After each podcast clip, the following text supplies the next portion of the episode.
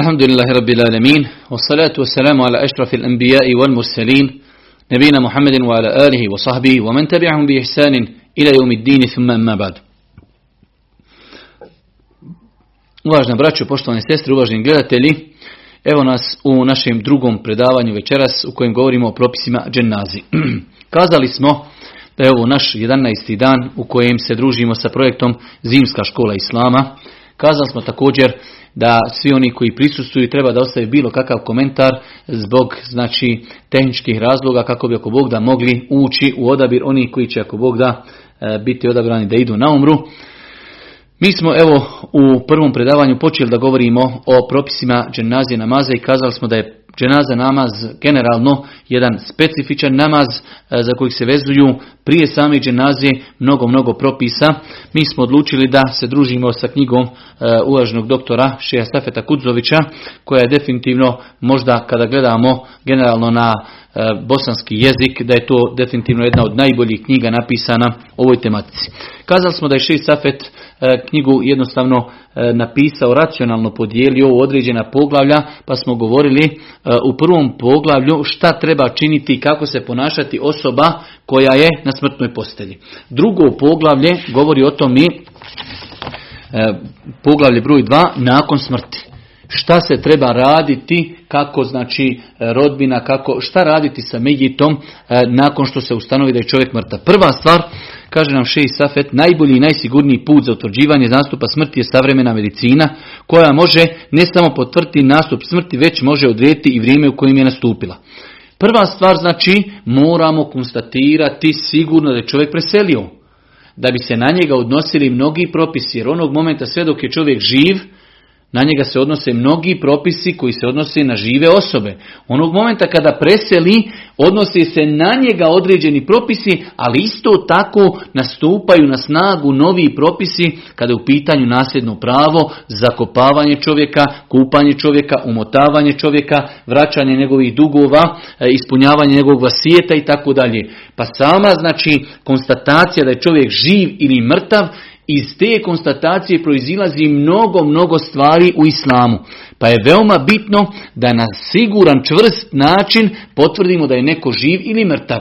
Pa nam ovdje Šejh Safet, pošto živimo u takvom vremenu, kaže najbolji način da ustvrdimo da je neko mrtav jeste medicina. Koliko mi je poznato danas u savremenom svijetu, generalno ljudi, znači ako se hajde da kažem, ustvrdi da je neko mrtav, prva stvar jeste da se kontaktira neka zdravstvena ustanova, da ljudi dođu na lice mjesta i konstatiraju, konstatiraju smrt.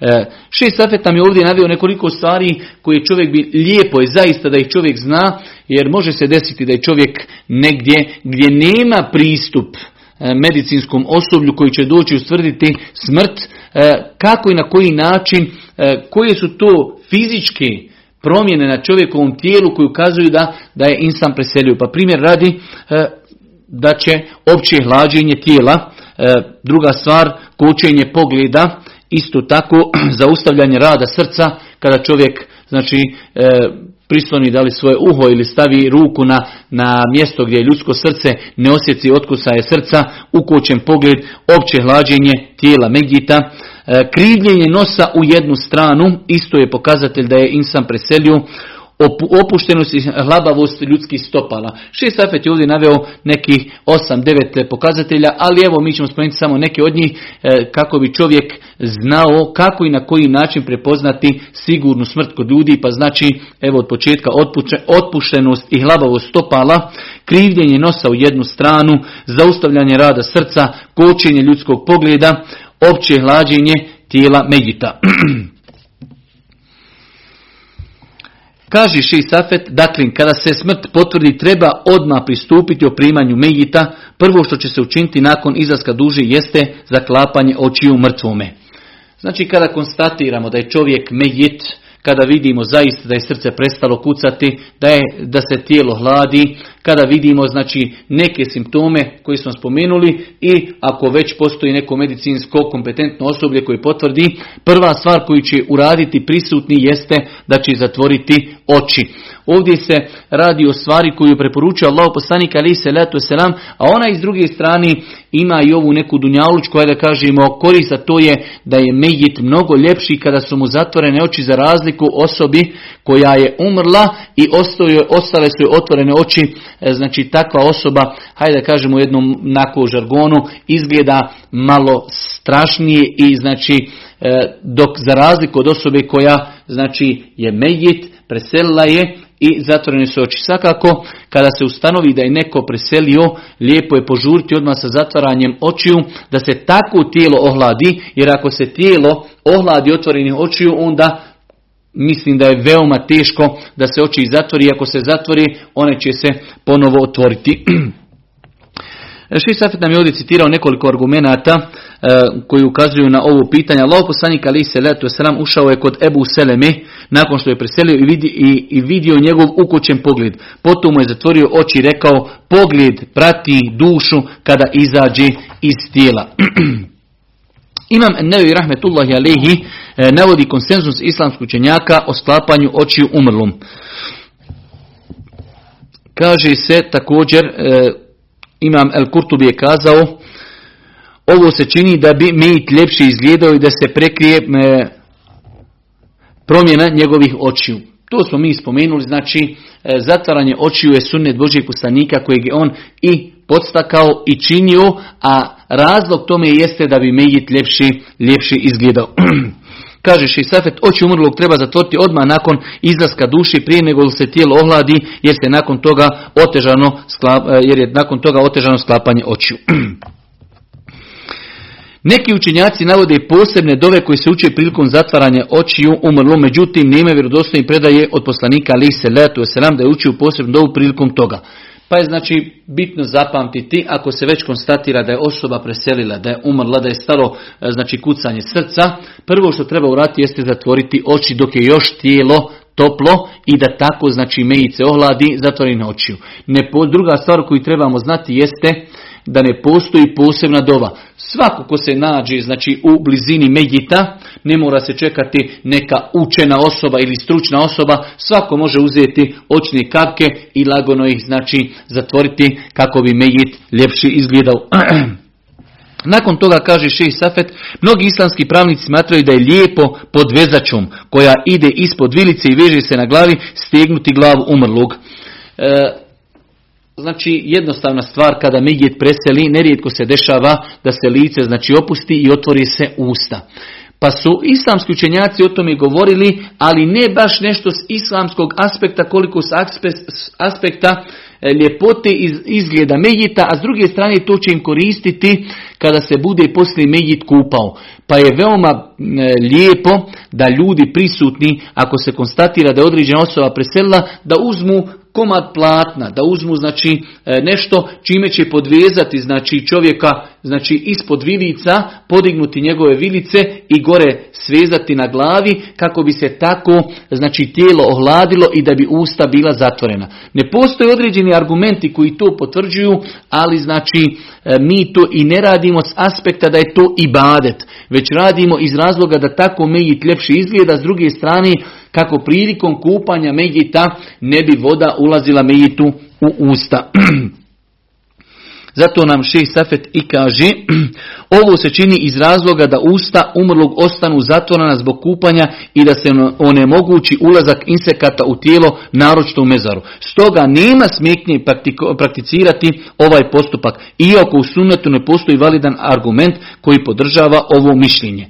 Znači imaju određeni argumenti koji govori o tome, ali nisu vjerodostojni. Ali smo mi kazali, ovu, ovo, ovaj postupak ne moramo prakticirati s aspekta da je to ibadet, već to činimo zbog koristi koja se vraća tijelu mejita. Također, neki islamski pravnici smatraju da treba razgibati ručne i nožne zglobove umrlog. Razgibavanje nožnih zglobova se vrši tako što će se cjevance nježno previti u koljena i spojiti sa butinama. U svakom slučaju, ono što je bitno zapamtiti, ako je osoba, konstatiramo da je osoba mrtva, zatvorit ćemo mu oči, uzet ćemo komad platna i podve, povezati vilicu da se zatvori usta kako bi mejit njegovo tijelo ljepše izgledalo.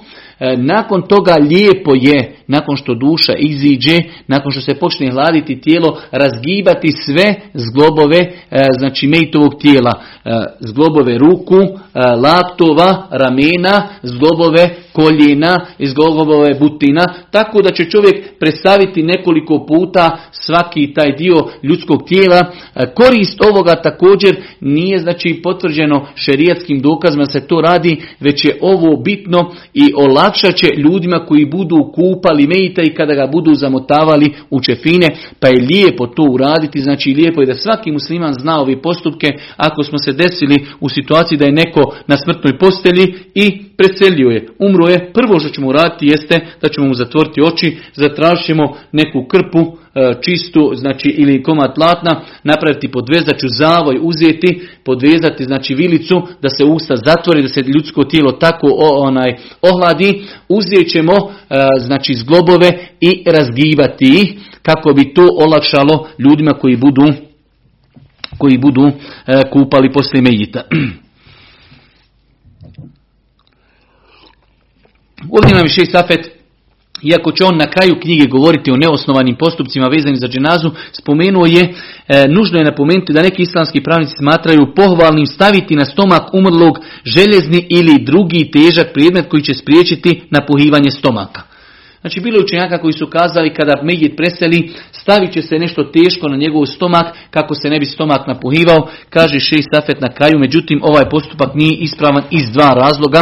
Prvo, citirane predaje nisu ispravne, drugo, stavljanje željeznog predmeta poput sablje ili noža ili slično ne može spriječiti napuhivanje stomaka. U svakom slučaju znači nije potvrđeno da mejit nakon što preseli, da treba staviti na njegov stomak nešto teško kako se ne bi, hajde kažemo, stomak mejita napuhivao. Nakon ove tri stvari koje smo uradili, znači nakon što smo zatvorili oči mejitu, nakon što smo Nakon što smo podvezali vilicu i nakon što smo razgibali njegove zglobove, uzima se jedan veliki komad platna i pokriva se tim platnom mejit. Kaže Šejh Safet, nakon toga će se pokriti cijelo tijelo mejita sa jednodijelnim pokrivačem. A Aisha radijallahu ta'ala kaže, kada je preselio Allahov poslanik, pokrivenim prugastim prekrivačem. Imam en-Nevevi navodi konsenzus islamskih učenjaka u ovom pitanju. Znači kada konstatiramo da je mejit preselio, prva stvar koju ćemo raditi jeste da ćemo zatvoriti njegove oči da bi ljepše izgledao, zatvorit ćemo njegova usta, podvezati znači podvezačom, da li zavojom ili nekim platnom, da se tako tijelo ohladi. Kada se tijelo tako ohladi, može se to sklonuti, razgibat ćemo njegove zglobove i nakon toga prekrićemo njegovo tijelo znači sa jednim komadom platna. Islamski učenjaci navode znači konsenzus da je to pohvalan postupak jer je tako urađeno sa Božjim poslanikom alejhi selatu vesselam. Dozvoljeno je prisutnim osobama, ako je neko došao naknadno, naknadno je došao, nije bio u momentu dok je osoba preselila, znači dozvoljeno da ga otkrije, da ga vidi i dozvoljeno da ga poljubi. Kao što se desilo sa Božjim poslanikom alejhi selatu vesselam, Ebu Bekr i drugi asabi su dolazili, Božji poslanik kada je preselio, znači bio je postavljen, prekriven je platnom, pa je došao Ebu Bekr, pa ga je poljubio znači u čelo i kazao mu je, bio si lijep Allahu poslaniče kada si bio živ i dalje si lijep i kada si preselio. U svakom slučaju znači propisano je nakon nakon razgibavanja zglobova da se prekrije cijelo ljudsko tijelo jednim platnom. Ako neko dođe nakon toga i želi da vidi mejita ili da ga poljubi, nema u tome inšallah ništa inšallah sporno.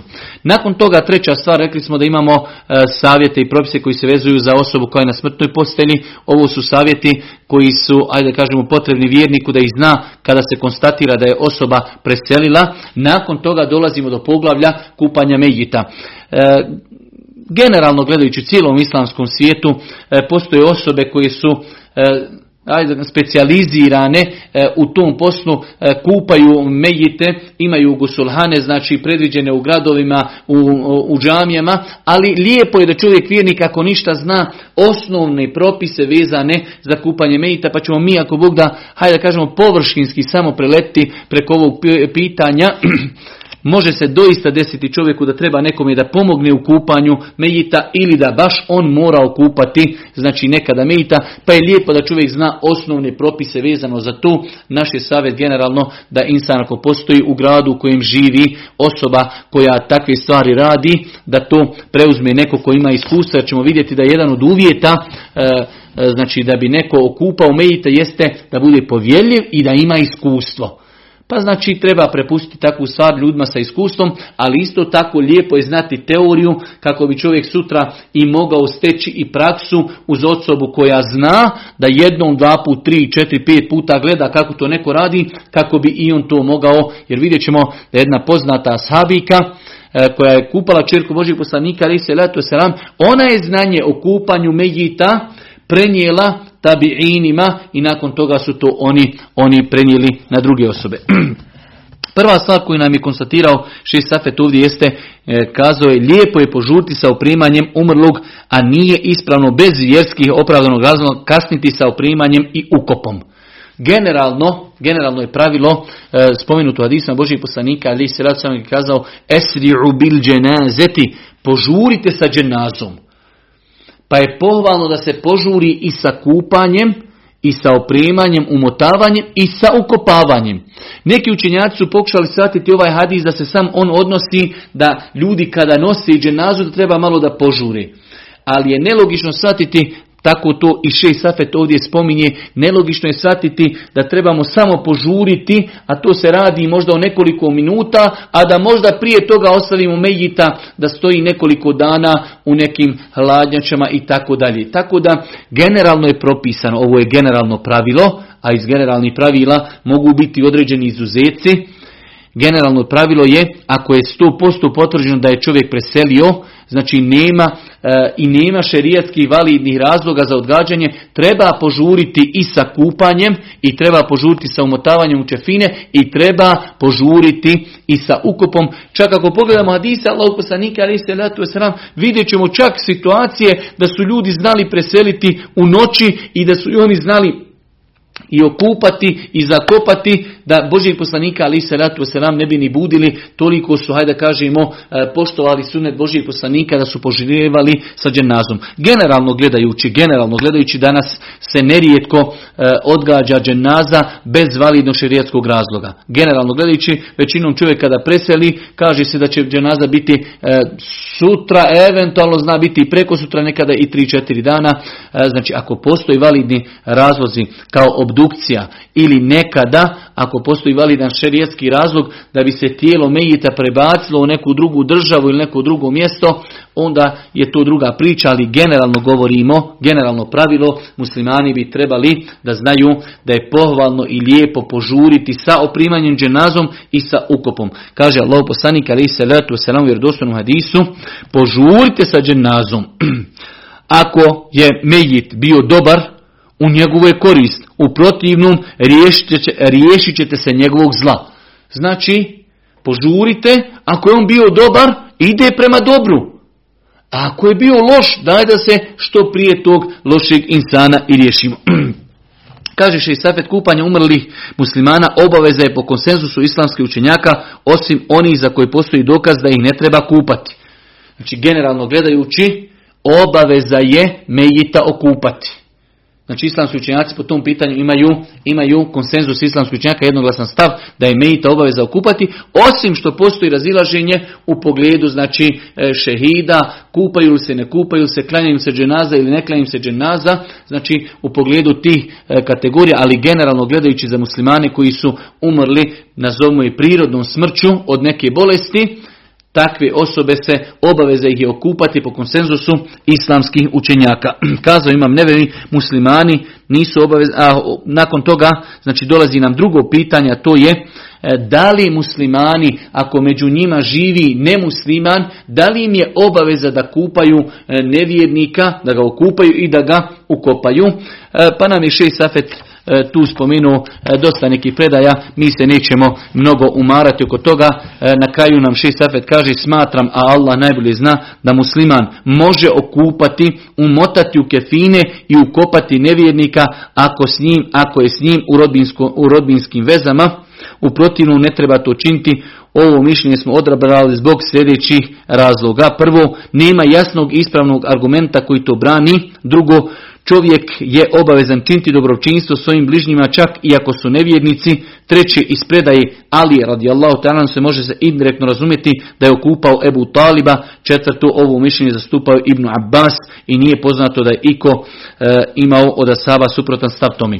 Znači, Šejh Safet nam je, nakon što je konstatirao da je muslimanima obaveza da okupaju čovjeka muslimana koji je preselio, znači u njihovom društvu, postavlja se pitanje ako među muslimanima bude nevjernika koji su za njih vezali rodbinski, da li im je dozvoljeno, da li im je dozvoljeno da takve insane oni okupaju i da ih oni zakopaju i da ih oni, znači, eh, hajde kažemo, zamotaju.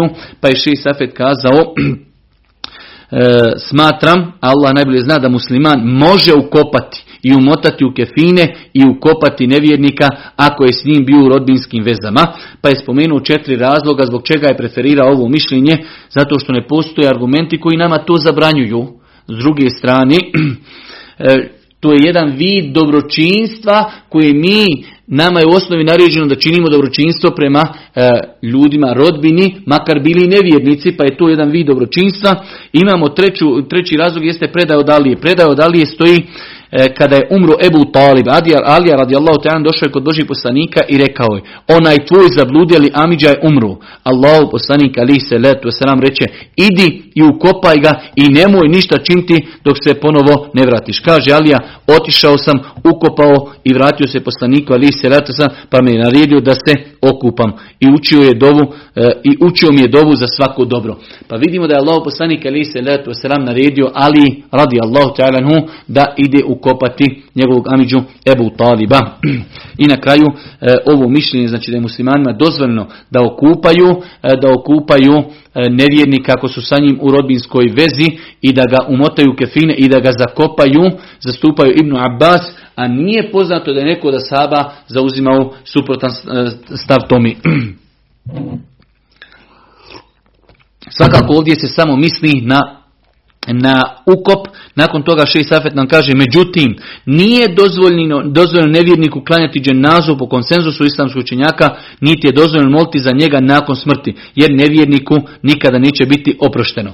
Znači, ne može, ako čovjeku se desi da mu je neko od rodbine umro od nevjernika, nema ga ko ukopati, njemu je dozvoljeno da ga okupa, dozvoljeno da ga zamota u čefine i da ga zakopa. Svakako da se njemu neće klanjati dženaza. S druge strane, neće se doviti da mu Allah oprosti, jer dženaza, jedan od razloga klanja dženaze jeste da se uputi dova za medjita da mu Allah oprosti. Mi muslimani vjerujemo, i tako su islamski učenjaci pojasnili, da je čovjeku dozvoljeno da dovi za nevjernike za njihovog života. Onog momenta kada oni preseli i otišli su sa dunjaluka kao nevjernici, nema više mogućnosti da im se oprosti jer su otišli kao nevjernici. Pa je dozvoljeno za roditelje, za rodbinu e, koji su nevjernici doviti za života da im Allah oprosti i da ih Allah, da ih Allah uputi na put istine. Ali ako oni preseli u tom halu i tom stanju, nama je dozvoljeno da ih okupamo, dozvoljeno da ih umotamo čefine i da ih zakopamo, nećemo im klanjati dženazu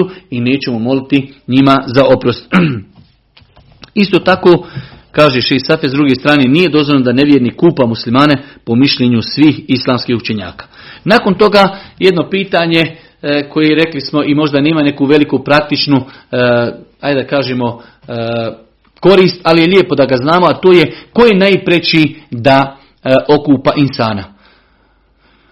Prva stvar, kada insan preseli, gledamo da li je stavio u oporuci ko, šta bi želio da ga neko okupa. Ako je čovjek preselio i u oporice napisao: želio bi da me taj okupa ili da mi taj klanja dženazu, onda je on najprioritetniji.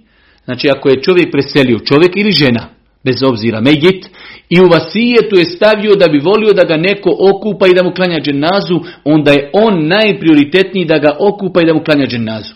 Ako ne postoji u vasijetu nešto što ukazuje šta bi medjit volio da ga neko okupa, nakon toga onda gleda se, znači, da, da su to osobe koji su najbliže insanu. Pa je ovdje Šejh Safet citirao jedan redoslijed, a to je: Ako, um, uh, ako umrli nema žene, najpreće da ga okupa otac, potom djed, potom sin, potom unuk, potom brat, potom bratić, potom amidža, potom amidžić. Ovo je neki redoslijed najbližiji muškaraca, ako bi se već gledao neki redoslijed, ali vidjet ćemo poslije uvjete da budu kompetentni i da budu povjerljivi. Ali kao najpreći ko je, ko je najpreći, kaže se da je to otac, potom djed, potom sin, potom unuk, potom brat, potom bratić, potom amidža i potom amidžić.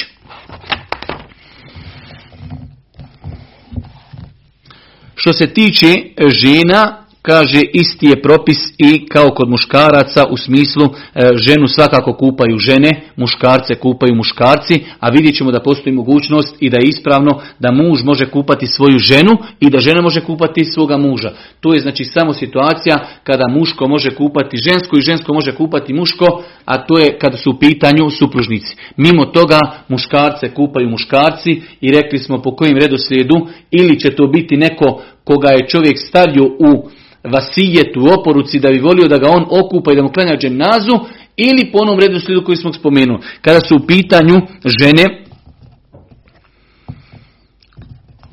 najpreča je majka, potom nana, potom kći, potom unuka, potom sestra. Znači to je redoslijed kada su u pitanju žene, a vidjeli smo redoslijed kada su u pitanju muškarci. Nakon toga dolazimo do onog pitanja kojeg smo evo već malo prije ispomenuli, a to je e, da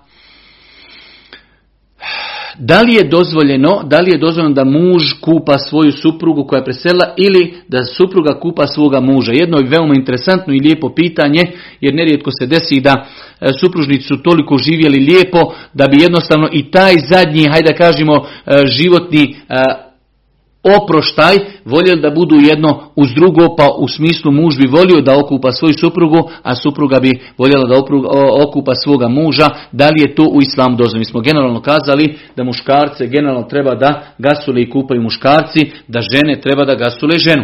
Osim u ovom slučaju, a postoji opet iznimka kad su u pitanju malehna djeca, ali generalno gledajući ovo je pravilo da muškarce, punoljetne muškarce puta, kupaju punoljetni muškarci, punoljetne žene kupaju punoljetne žene.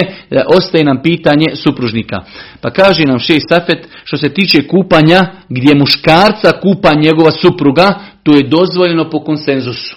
Po konsenzusu islamskih učenjaka žena može kupati muža. Žena može kupati svoga muža ako ona ima volju za tim, ima znanje, želi da pomogne pri kupanju svoga muža, to je dozvoljeno u islamu. Prenosi se, prenosi se u vjerodostojnim predajima koje ćemo poslije citirati, da je Allahov poslanik alejhi selatu vesselam spomenuo, da je Allahov poslanik spomenuo da bi, govorit ćemo poslije o tom hadisu. Nakon toga dolazi drugo pitanje, a to je da li muž može kupati ženu. Rekli smo žena može kupati muža po jednoglasnom stavu učenjaka, dok drugo pitanje, učenjaci razilaze u pogledu dozvoljnosti mužu da on kupa svoju ženu. Velika većina islamskih učenjaka smatrala je da muž može kupati svoju ženu nakon smrti, kao što žena može kupati muža. Bilo je učenjaka, jedna manji dio islamskih učenjaka koji su smatrali da muž, ako mu žena preseli, oni više nisu muž i žena i on nema više pravo da je dotiče. Ona je za njega strankinja žena, što svakako, što svakako eh, ajde da kažemo, nema svoje utemeljenje. Allahu poslanik alejhi selatu vesselam jednog dana vratio se e, sa medinskog mezarja El Bakija i čuo je kako Aisha jadikuje pa, e, zbog glavobolje, pa je kazao Allahov poslanik: ne smeta ako preseliš ti prije mene, ja ću te okupati, zamotati u čefine, klanjati ti dženazu i ukopati te. Allahov poslanik kaže svojoj supruzi, čuo je kako nju e, ona jeca od bolova, boli je glava, pa kaže Allahu poslanik alejhi salatu vesselam Aiši: ne smeta, ako bi se desilo da ti preseliš prije mene, ja ću te okupati, ja ću te umotati u čefine, ja ću ti klanjati dženazu i ja ću te ukopati. Jasan hadis koji jasno ukazuje da je muškarcu, mužu dozvoljeno da uh, kupa i da klanja, uh, da kupa svoju suprugu i da ju klanja dženazu. U vjerodostojnim predajama se navodi da je Alija radijallahu ta'ala kupao svoju suprugu Fatimu, kćerku Božijeg poslanika alejhi salatu vesselam. Znači imamo dva jasna argumenta koji potvrđuju da su obje ove situacije dozvoljene. Rekli smo da je po konsenzusu islamskih učenjaka dozvoljeno da žena učestvuje u kupanju svoga muža, ako to želi, ako bi voljela, ako bi htjela, ako zna. Postoji razilaženje kod učenjaka da li muž može kupati ženu, pa smo rekli velika većina islamskih učenjaka smatrala je da muž može isto tako kupati ženu kao što žena može kupati i njega.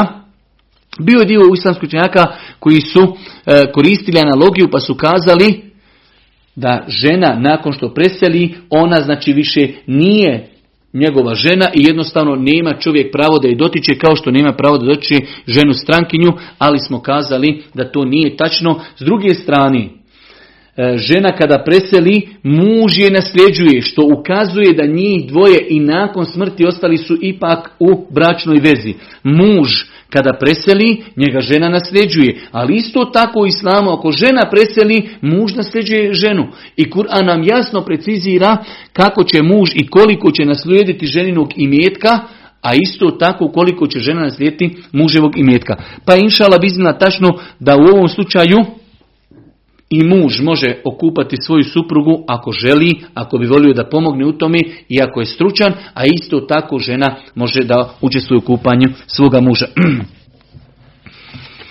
Nakon toga, kratko ćemo ako Bog da, rekli smo spomenuti e, način kupanja medjita. Kad smo mi počeli? osam i dvadeset. Dobro. Imamo hadis kojeg od Božijeg poslanika alejhi salatu vesselam, odnosno znači kojeg zabilježio Imam Buharija od Umu Atije, da je ona kupala kćerku Umu Kulsum Božijeg poslanika alejhi salatu vesselam i Allahov poslanik je njima tada dao smjernice kako da okupaju njegovu kćerku. S druge strane, ova e, ashabika Umu Atija je bila poznata e, da je i prije toga kupala medjite, pa znači ona je ta koja je prenijela nama e, glavne hadise koji govori o tome kako i na koji način se kupa medjit. Kaže Umu Atija radijallahu ta'ala, kada sam kupala kćerku Allahov poslanika, došao je Allahov poslanik i rekao: okupajte je vodom i sidrom. Vodom i sidrom. Tri ili pet ili više puta ako hoćete. Posljednji put pomiješajte sa vodom kafur, pa kada završite pozovite me. Kada smo završili, pozvali smo Allahov poslanika, pa nam je dao svoj ogrtač i rekao: pokrijte ovim ogrtačem. Ovo je znači jedan od osnovnih hadisa e, koji ukazuje kako i na koji način se kupa mejit. Svakako imaju dodatni rivajeti i predaje koji e, pojašnjavaju kako i na koji način se kupa mejit. Još jednom, došao je Allahov poslanik alejhi selatu vesselam i kazao je ovoj ashabiki: okupajte vodom i sidrom. Tri ili pet ili više puta ako hoćete i ako vidite potrebu. Zatim, posljednji put pomiješajte sa vodom kafur, pa kada završite pozovite me. Kada smo, kaže, završile, pozvali smo Allahov poslanika, pa nam je on dao svoj ogrtač, pa smo zamotali njegovu kćerku u njegov ogrtač. U drugim verzijama, ovo je znači osnova hadisa, postoje druge stvari koje pojašnjavaju kako se kupa mejt, pa je rekao jednim od hadisa Božji poslanik: okupajte tri ili pet ili sedam puta ili više puta. Znači, pa se mejit kada se kupa, vidjet ćemo, poslije ćemo o tome inšallah kratko govoriti. Znači, ako imate potrebu i ako prilikom pritiskanja stomaka mejita bude izlazilo na analni otvor nešto od nečistoće, može se znači okupati mejit i tri puta i pet puta i sedam puta, a ako ima potrebe i više. Isto tako rečeno je u nekim hadisima: zaustavite na neparnom broju. Pa znači, kada se kupa mejit, okupat će se ili tri puta, ili pet, ili sedam, ali je znači od sunneta da se zaustavi na neparnom broju. U, u nekim predajama je također spomenuto: započnite kupanje s desne strane i od dijelova tijela koji se peru pri abdestu. Pa ćemo vidjeti da je propisano i lijepo da se mejit kada se kupa, da se znači prvo uzme abdest mejitu, kao što je uzimao abdest za života, a nakon toga kada se sapiri nakon glavi, da se peri desna strana, nakon toga lijeva strana.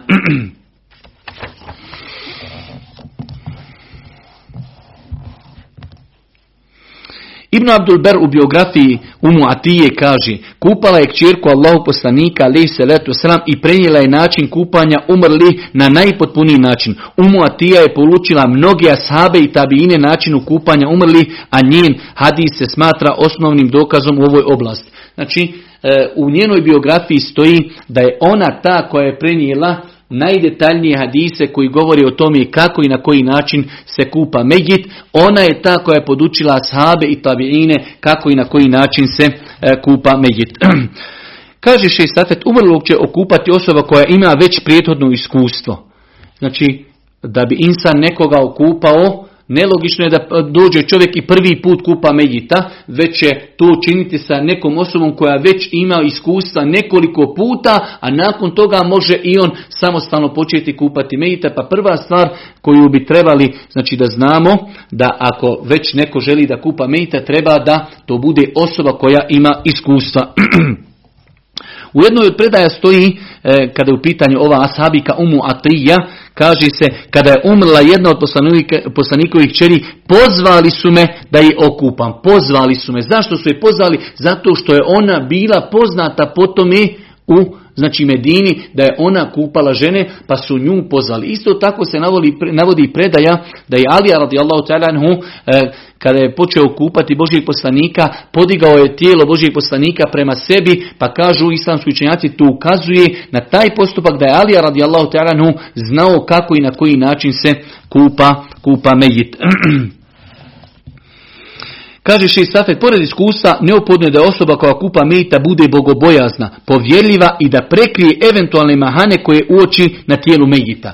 Znači, potrebno je da osoba zna i da bude povjerljiva, bogobojazna od emaneta. Može se desiti da insan primijeti na ljudskom tijelu mejita neku mahanu koju je čovjek imao na tijelu i niko za nju nije znao, pa je potrebno da to prekrije. S druge strane, nekada se dijeli, desi, kao što spominju islamski učenjaci, da e, prilikom smrti e, kod mejita se tijelo izobliči. I ne mora to značiti automatski da je to neki pokazatelj, da je to loš e, kraj tog mejita. Jednostavno, u datom momentu e, tijelo, znači, doživi određene deformacije, pa je pohvalno i lijepo osobi koja kupa mejita da to Ne, ne širi nikome i da to prekrije. Čak o tome postoji posebni hadisi. Kaže se u vjerodostojnom hadisu da Allahov poslanik kazao: ko okupa mejita i prekrije ono što je vidio na njegovom tijelu, Allah će mu oprostiti četrdeset puta.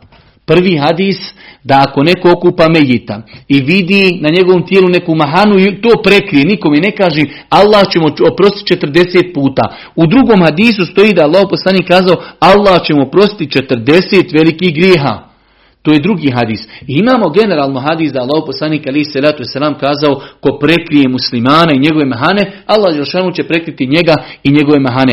Tako da generalno, znači, pohvalno je osoba koja se bavi kupanjem mejita da ono što vidi nikome ne priča, osim što možda nekada ispriča nešto, znači, u trećem licu, ne govoreći o kome se radi, zbog nekog ibreta i neke pouke, ali, znači, da ne širi tajne koje je vidjela pri određenom mejitu.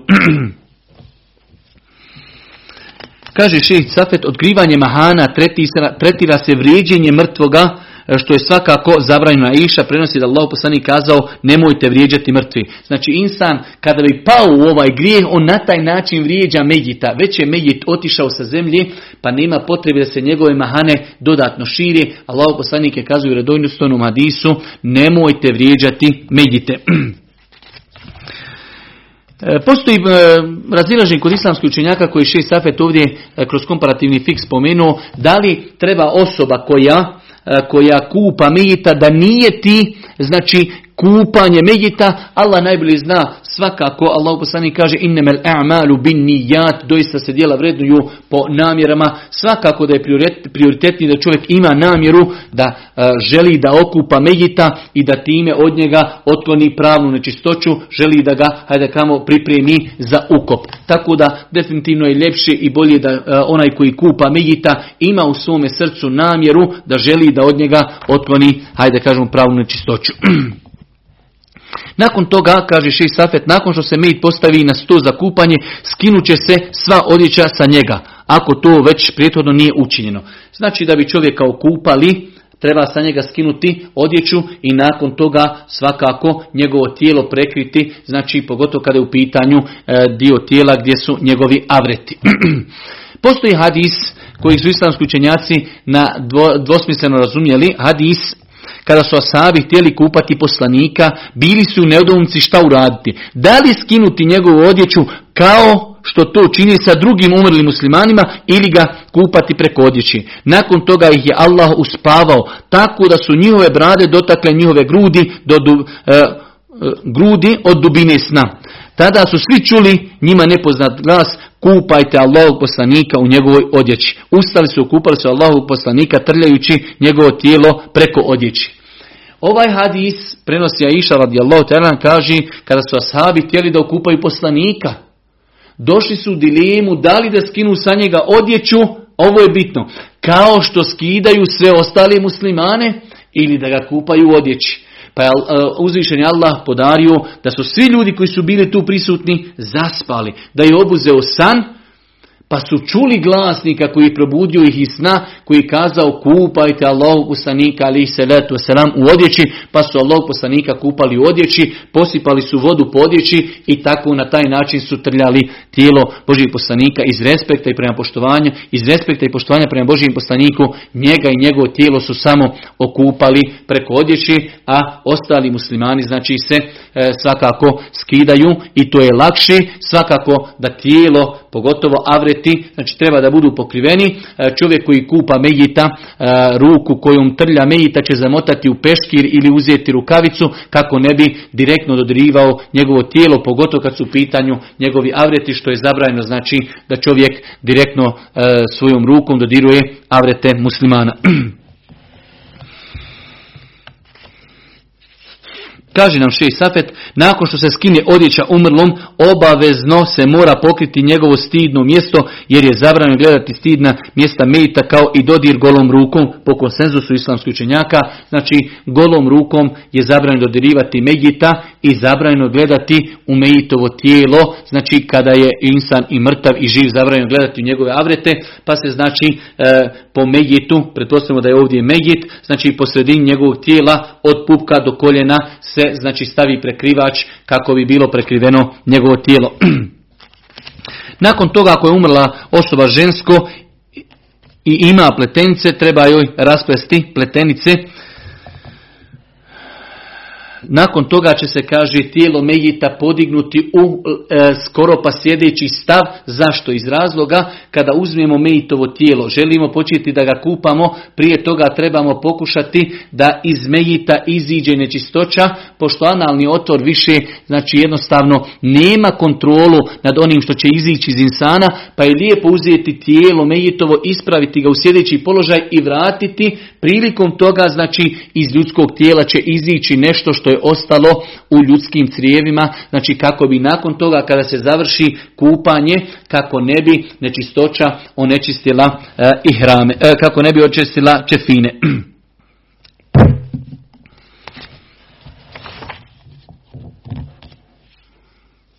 Nakon toga, nakon toga Šejh Safet na ovdje tretira pitanje kojom vrstom vode će se kupati mejje, da li hladnom, da li toplom vodom. Ne postoje, koliko mi je poznato, neki validni argumenti koji ukazuju, tako da osoba koja kupa, ona će odlučiti da li joj je adekvatnije, ljepše, lakše zbog nje, zbog uvjeta u kojima se trenutno nalazi, da li je ljeto, da li je zima, znači odlučit će da li joj je potrebna hladna ili topla voda. Nema smetnje da se koristi i hladna i topla voda prilikom kupanja mejita. Nema smetnji pomiješati u vodu, tako nam kaže Šejh Safet, sidr, kafur ili drugu materiju kao što je šampon ili sapun. Znači nema smetnji da se prilikom kupanja mejita u vodu kojom se kupa stavi šampon ili sapun ili nešto što će, eh, ajde da kažemo, dodatno olakšati kupanje mejita. Zatim će se mejitu uzeti abdest. Šejh Safet nam kaže, zatim će se mejitu, znači nakon što smo podigli mejita, znači sjedeći stav pa ga vratili, da iziđe iz njegovog stomaka ono što može da iziđe. Nakon toga, znači svakako da će se, hvala Allahu, pa je danas toliko to sve olakšano, da imamo znači tuš baterije, da imamo znači šlauf, da možemo očistiti ono što iziđe iz mejita, i nakon toga se mejitu uzima abdest onako kako se uzima abdest za, za namaz, s tim što kažu islamski učenjaci ne može se, ne mogu se izapirati usta, jer kada čovjek prilikom abdesta, mi živi, kada abdestimo mi stavimo vodu u usta, imalo i prohmučkamo, isto tako kada izapiremo nos mi ušmrknujemo vodu, dok to mejit ne može uraditi, tako da će se uzeti abdest bez, bez čišćenja usta, ispiranja usta i bez ispiranja nosa. Nakon toga se, nakon toga se pere, kaže nam Šejh Safet, pere kosa, lice i brada Megita, znači pere se kosa, lice, brada, nema nikakve smetnje da se počešlja i kosa i brada Megita. Nakon toga, nakon toga, nakon što se opere glava Megitu, pere se desni bok i pere se nakon toga lijevi bok. Ono što je neophodno, kada smo govorili o propisima gusula za živu osobu, rekli smo da je neophodno da treba voda da dotakne i da dostigne na svaki dio tijela, isto tako i kada se kupa mejit, potrebno je znači da voda dođe do svih dijelova tijela, rekli smo pere se glava, nakon toga se mejit postavi na lijevi bok da bi se oprao desni bok, svakako isprijeda i sa zada, nakon toga se stavi na desni bok da bi se oprao lijevi bok. Šejh Safet nam ovdje navodi na jednom mjestu e, iz respekta prema mejitu, ne bi mejita trebalo stavljati na stomak.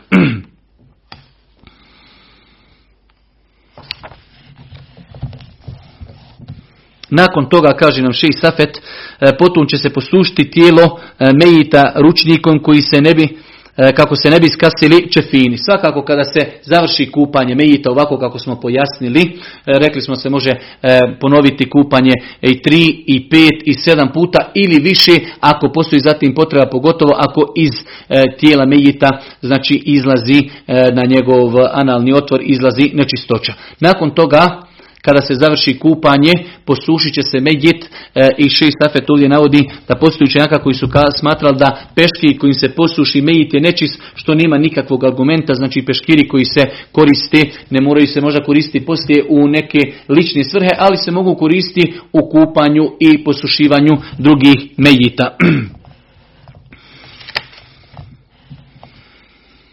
Nakon toga Šejh Safet nam navodi ovdje jedno pitanje koje nije loše da znaju ljudi, a to je da li ako čovjek prilikom kupanja mejita primijeti da, da su mu primjer radi brkovi nepodrezani, da su mu nokti nepodrezani, da su mu znači dlake ispod pazuha velike, da li ima pravo ili da li je potrebno da se te stvari, hajde da kažemo, uradi, da se skrate nokti, da se obriju ispod pazuha dlake, da se skrate brkovi. U svakom slučaju Allah najbolje zna i sam Šejh Safet ovdje kaže na kraju, smatram, a uzvišni Allah najbolje zna, da je bolje ne kratiti brkove mejitu, niti mu rezati nokte, niti mu uklanjati dlake sa stidnih mjesta i ispod pazuha. Allah najbolje zna, znači e, ispravno je i bliže je.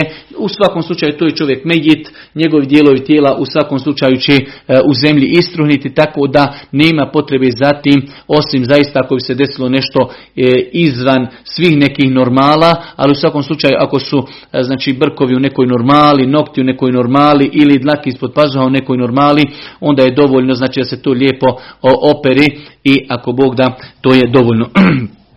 Isto tako šejh time i završava, i završava e, ovo poglavlje, to je e, pitanje obrezivanja. Ako bi se desilo eventualno da je mejit preselio, a nije bio obrezan, svakako e, da se nikakvi hiruški zahvati ne poduhvataju na mrtvom tijelu, tako da, iako je bilo nekih učenjaka koji smatrali da to treba uraditi za mejita nakon njegove smrti, ali Allah najbolje zna, ako to već nije urađeno za života, nema potrebe da se to uradi e, znači nakon njegove smrti. Mi ćemo se, ako Bog da, ovdje zaustaviti. Ovo je bilo nešto najosnovnije, neka pitanja koja su teoretski samo pojašnjena kako i na koji način se kupa mejit. E, inšala bizna u ponedjeljak kada budemo e, govorili, počet ćemo govoriti o tome kako se mejit umotava u učefine, kako se klanja dženaza i kako se zakopava. Subhaneke Allahumma ve bihamdike, ešhedu en la ilaha illa ente, stakfiruke ve etubu ilejk.